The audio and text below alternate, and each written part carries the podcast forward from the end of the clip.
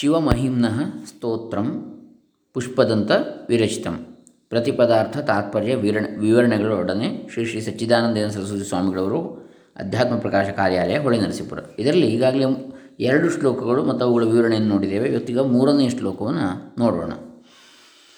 ಓಂ ಶ್ರೀ ಗುರುಭ್ಯೋ ನಮಃ.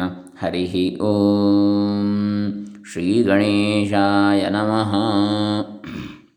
मधुस्फीतावाचः परममृतं परमामृतं परममृतं निर्मितवतः। तव ब्रह्मन् किं वागपि सुरगुरोर्विस्मयपदं मम मम त्वेतां वाणीं गुणकथनपुण्येन भवतः। पुनामीत्यर्थेऽस्मिन् पुरमथनबुद्धिर्व्यवसिता। ಇದು ಮೂರನೇ ಶ್ಲೋಕ. ಶಿವಮಹಿಮ್ನಃ ಸ್ತೋತ್ರಂನಲ್ಲಿ ಬ್ರಹ್ಮನ್ ಸರ್ವ ಮಹತ್ತರನೇ, ಎಲ್ಲದಕ್ಕಿಂತ ದೊಡ್ಡದಾದವನೇ, ಬೃಹತ್ತಾದವನೇ ಮಧುಸ್ಫೀತಾ ಮಾಧುರ್ಯದಿಂದ ತುಂಬಿರುವ ಪರಮಂ, ಹೆಚ್ಚಿನ ಅಮೃತಂ, ಅಮೃತವಾಗಿರುವ ವಾಚಃ ವೇದವಾಕ್ಕುಗಳನ್ನು ನಿರ್ಮಿತವತಃ ನಿರ್ಮಿಸಿರುವ ತವ ನಿನಗೆ ಸುರಗುರೋಹೋ ದೇವತೆಗಳಲ್ಲಿ ಶ್ರೇಷ್ಠನಾದ ಬ್ರಹ್ಮನ ವಾಗಪಿ ವಾಕ್ಕಾದರೂ ವಿಸ್ಮಯ ಪದಂ ಕಿಂ ವಿಸ್ಮಯಕ್ಕೆಡೆಯಾದೀತೇನು? ವೇದಗಳನ್ನೇ ನಿರ್ಮಿಸಿದಂಥ ನಿನಗೆ ಬ್ರಹ್ಮನ ವಾಕು. ಯಾವುದು?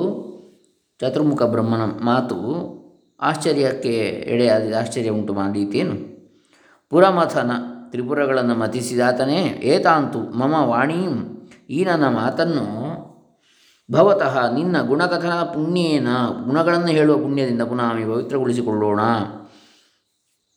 ಇತ್ಯಸ್ಮಿನ್ ಅರ್ಥೇ ಎಂಬಿ ವಿಷಯದಲ್ಲಿ ಬುದ್ಧಿ ಬುದ್ಧಿಯು ವ್ಯವಸಿತ ನಿಶ್ಚಯಿಸಲ್ಪಟ್ಟಿದೆ. ಅಂದರೆ ಸರ್ವ ಮಹತ್ತರನಾದ ಪರಮೇಶ್ವರನೇ, ಮಾಧುರ್ಯವು ತುಂಬಿರುವ ಪರಮಾಮೃತವಾದ ವೇದವಾಕ್ಯಗಳನ್ನು ನಿರ್ಮಿಸಿರುವ ನಿನಗೆ ದೇವತೆಗಳ ಹಿರಿಯನಾದ ಬ್ರಹ್ಮದೇವನ ವಾಕ್ಕಾದರೂ ವಿಸ್ಮಯಕ್ಕಿಡೆಯಾದೀತೇನು? ಆದರೆ ಎಲೆ ತ್ರಿಪುರಾಂತಕನೇ, ಈ ನನ್ನ ವಾಣಿಯನ್ನು ನಿನ್ನ ಗುಣಗಳನ್ನು ಹೇಳುವುದರಿಂದ ಆಗುವ ಪುಣ್ಯದಿಂದ ಪವಿತ್ರಗೊಳಿಸಿಕೊಳ್ಳೋಣವೆಂದು ಮಾತ್ರ ಈ ವಿಷಯದಲ್ಲಿ ಬುದ್ಧಿಯನ್ನು ನಿಶ್ಚಯಿಸಿಕೊಂಡಿರುವೆನು. ಆಗ ಆ ಚತುರ್ಮುಖ ಬ್ರಹ್ಮನ ಹೇಳಿದ್ದೇ ನಿನಗೆ ಆಶ್ಚರ್ಯ ಆಗಲಿಕ್ಕೆ. ನಾನು ಹೇಳೋದ್ರಲ್ಲಿ ಏನಿದೆ ವಿಶೇಷ? ನನ್ನ ಹುಲು ಮಾನವ. ಹಾಗಾದರೆ ನಾನು ಯಾಕೆ ಹೇಳ್ತಾ ಇದ್ದೇನೆ ಅಂದರೆ ನಿನ್ನ ಗುಣಗಳನ್ನು ಹೇಳುವುದರಿಂದ ಆಗುವ ಪುಣ್ಯ ಯಾವುದಿದೆ? ಅದರಿಂದ ನನ್ನನ್ನು ನಾನು ಪವಿತ್ರಗೊಳಿಸಿಕೊಳ್ತೇನೆ ಅಂತೇಳಿ ಮಾತ್ರ ಈ ವಿಷಯದಲ್ಲಿ ನಾನು ಬುದ್ಧಿಯನ್ನು ನಿಶ್ಚಯಿಸಿಕೊಂಡಿದ್ದೇನೆ ಅಂತೇಳಿ ಹೇಳ್ತಾರೆ. ಪರಮೇಶ್ವರನಿಗಿಂತ ಮತ್ತೆ ಯಾರು ಹೆಚ್ಚಿನವರು ಇಲ್ಲವಾದ್ದರಿಂದ ಅವನಿಗೆ ಬ್ರಹ್ಮವೆಂಬ ಹೆಸರು ಅನ್ವರ್ಥವಾಗಿರ್ತದೆ. ಬ್ರಹ್ಮ ಅಂದರೆ ಹೆಚ್ಚಿನವ, ದೊಡ್ಡವ ಅಂತ. ಮತ್ತು ಯಾವುದೊಂದು ದೋಷವೂ ಇಲ್ಲದೆ ಮಿಗಿಲಿಲ್ಲದ ಜ್ಞಾನಾನಂದಾದಿ ಶಕ್ತಿಯೂ ಮಹಿಮೆಯೂ ಇರುವುದರಿಂದ ಸುಗುಣ ರೂಪದಿಂದಲೂ ಪರಮೇಶ್ವರನು ಬ್ರಹ್ಮವೆನಿಸಿರುತ್ತಾನೆ. ಅಥವಾ ಸಗುಣ ರೂಪದಿಂದ. ಆದ್ದರಿಂದ ಕವಿಯು ಇಲ್ಲಿ ಶಿವನನ್ನು ಬ್ರಹ್ಮನ್ ಎಂದು ಸಂಬೋಧಿಸಿರ್ತಾನೆ.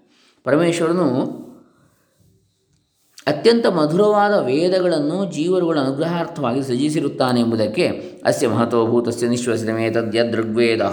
ಬೃಹದಾರಣ್ಯಕೋಪನಿಷತ್ ಎರಡು ನಾಲ್ಕು ಹತ್ತು. ಮುಂತಾದ ಶ್ರುತಿಯು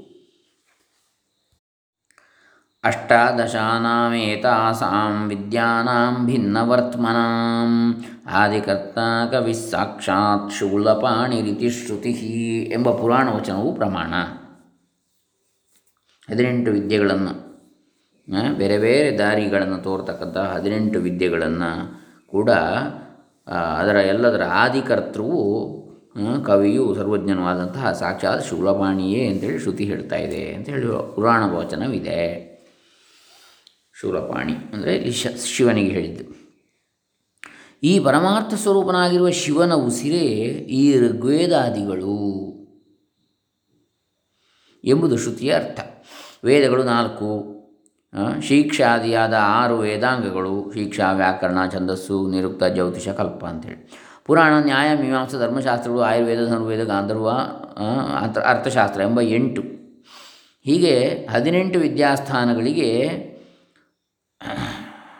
ನಾಲ್ಕು ವೇದಗಳು, ಆರು ವೇದಾಂಗಗಳಾಯಿತು, ಹತ್ತಾಯಿತು, ಮತ್ತು ಇದು ಎಂಟು. ಪುರಾಣ, ನ್ಯಾಯ, ಮೀಮಾಂಸ ಧರ್ಮಶಾಸ್ತ್ರ, ಆಯುರ್ವೇದ, ಧನುರ್ವೇದ, ಗಾಂಧರ್ವವೇದ, ಅರ್ಥಶಾಸ್ತ್ರ ಅಂತೇಳಿ. ಹೀಗೆ ಹದಿನೆಂಟು ವಿದ್ಯಾಸ್ಥಾನದಲ್ಲಿ ಸೃಷ್ಟಿ ಆದಿಯಲ್ಲಿ ಕರ್ತೃವಾಗಿರುವ ಕವಿಯು ಸಾಕ್ಷಾತ್ ಪರಮೇಶ್ವರನ ಶೂಲಪಾಣಿಯೇ ಎಂಬುದು ಪುರಾಣ ವಚನದ ಅರ್ಥ. ವೇದವು ನಿತ್ಯವೇ ಆಗಿದ್ದರೂ ಪ್ರಳಯ ಕಾಲದಲ್ಲಿ ಪರಮೇಶ್ವರನಲ್ಲಿ ಅವು ಲೀನವಾಗುತ್ತವೆ, ಆಗಿರುತ್ತವೆ. ಅದನ್ನು ಮತ್ತೆ ಮತ್ತೆ ಹಿಂದಿನ ವರ್ಣಾನುಪೂರ್ವಿಯನ್ನು ಬಿಡದೆ ಜೀವರುಗಳು ಕರ್ಮೋಪಾಸನೆಗಳನ್ನು ಮಾಡಿ ಉದ್ಧಾರವಾಗಲಿ ಎಂಬ ಹಿತೇಚ್ಛೆಯಿಂದ ಪರಮಕಾರುಣಿಕನಾದ ಶಿವನು ಮತ್ತೆ ರಚಿಸುತ್ತಾನಾದ್ದರಿಂದ ವೇದಗಳನ್ನು ಆತನು ನಿರ್ಮಿಸಿರುತ್ತಾನೆ ಎಂದು ಸ್ತೋತ್ರದಲ್ಲಿ ಹೇಳಿರುವುದು ವಿರುದ್ಧವಲ್ಲ. ವೇದದಲ್ಲಿ ಜೀವರುಗಳಿಗೆ ಹಿತತಮವಾಗಿರುವ ಪುರುಷಾರ್ಥಗಳೆಲ್ಲವೂ ಅಡಗಿರುವುದರಿಂದ ಅವು ಮಧುವಿನಿಂದ ತುಂಬಿವೆ ಎಂದು ಮಧುಸ್ಫೀತ.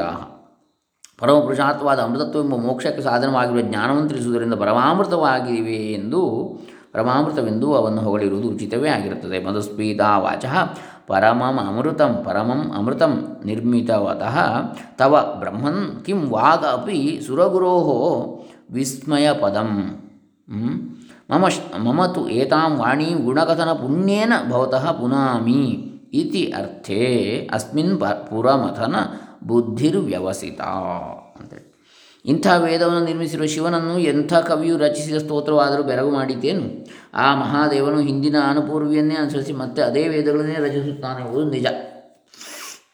ಆದರೆ ವೇದದ ಅರ್ಥವೆಲ್ಲವನ್ನು ತೀರಾ ಕೊನೆಯವರೆಗೂ ಅರಿತುಕೊಂಡೇ ಲೋಕಕ್ಕೆ ಹಿತವಾಗಲೆಂಬ ಸದಿಚ್ಛೆಯೆಂದರೆ ಅವನು ರಚಿಸಿರುವ ಮಹಾಕವಿಯವನು, ಬ್ರಹ್ಮವೇ ಪರಮಾತ್ಮನೇ ಪರಮ ಪರಮ ಕವಿಯು ಎಂದು ಶ್ರುತಿಯು ಸಾರ್ತಾ ಇದೆ. ತನ್ನ ನಿತ್ಯ ಜ್ಞಾನದಿಂದ ಸಮಸ್ತ ವಸ್ತುಗಳನ್ನು ಬೆಳಗುತ್ತಿರುವ ಆ ಮಹಾಕವಿಗೆ ಯಾವ ಕವಿಯ ವಚನವೂ ಆಶ್ಚರ್ಯಕಾರಕವಲ್ಲ.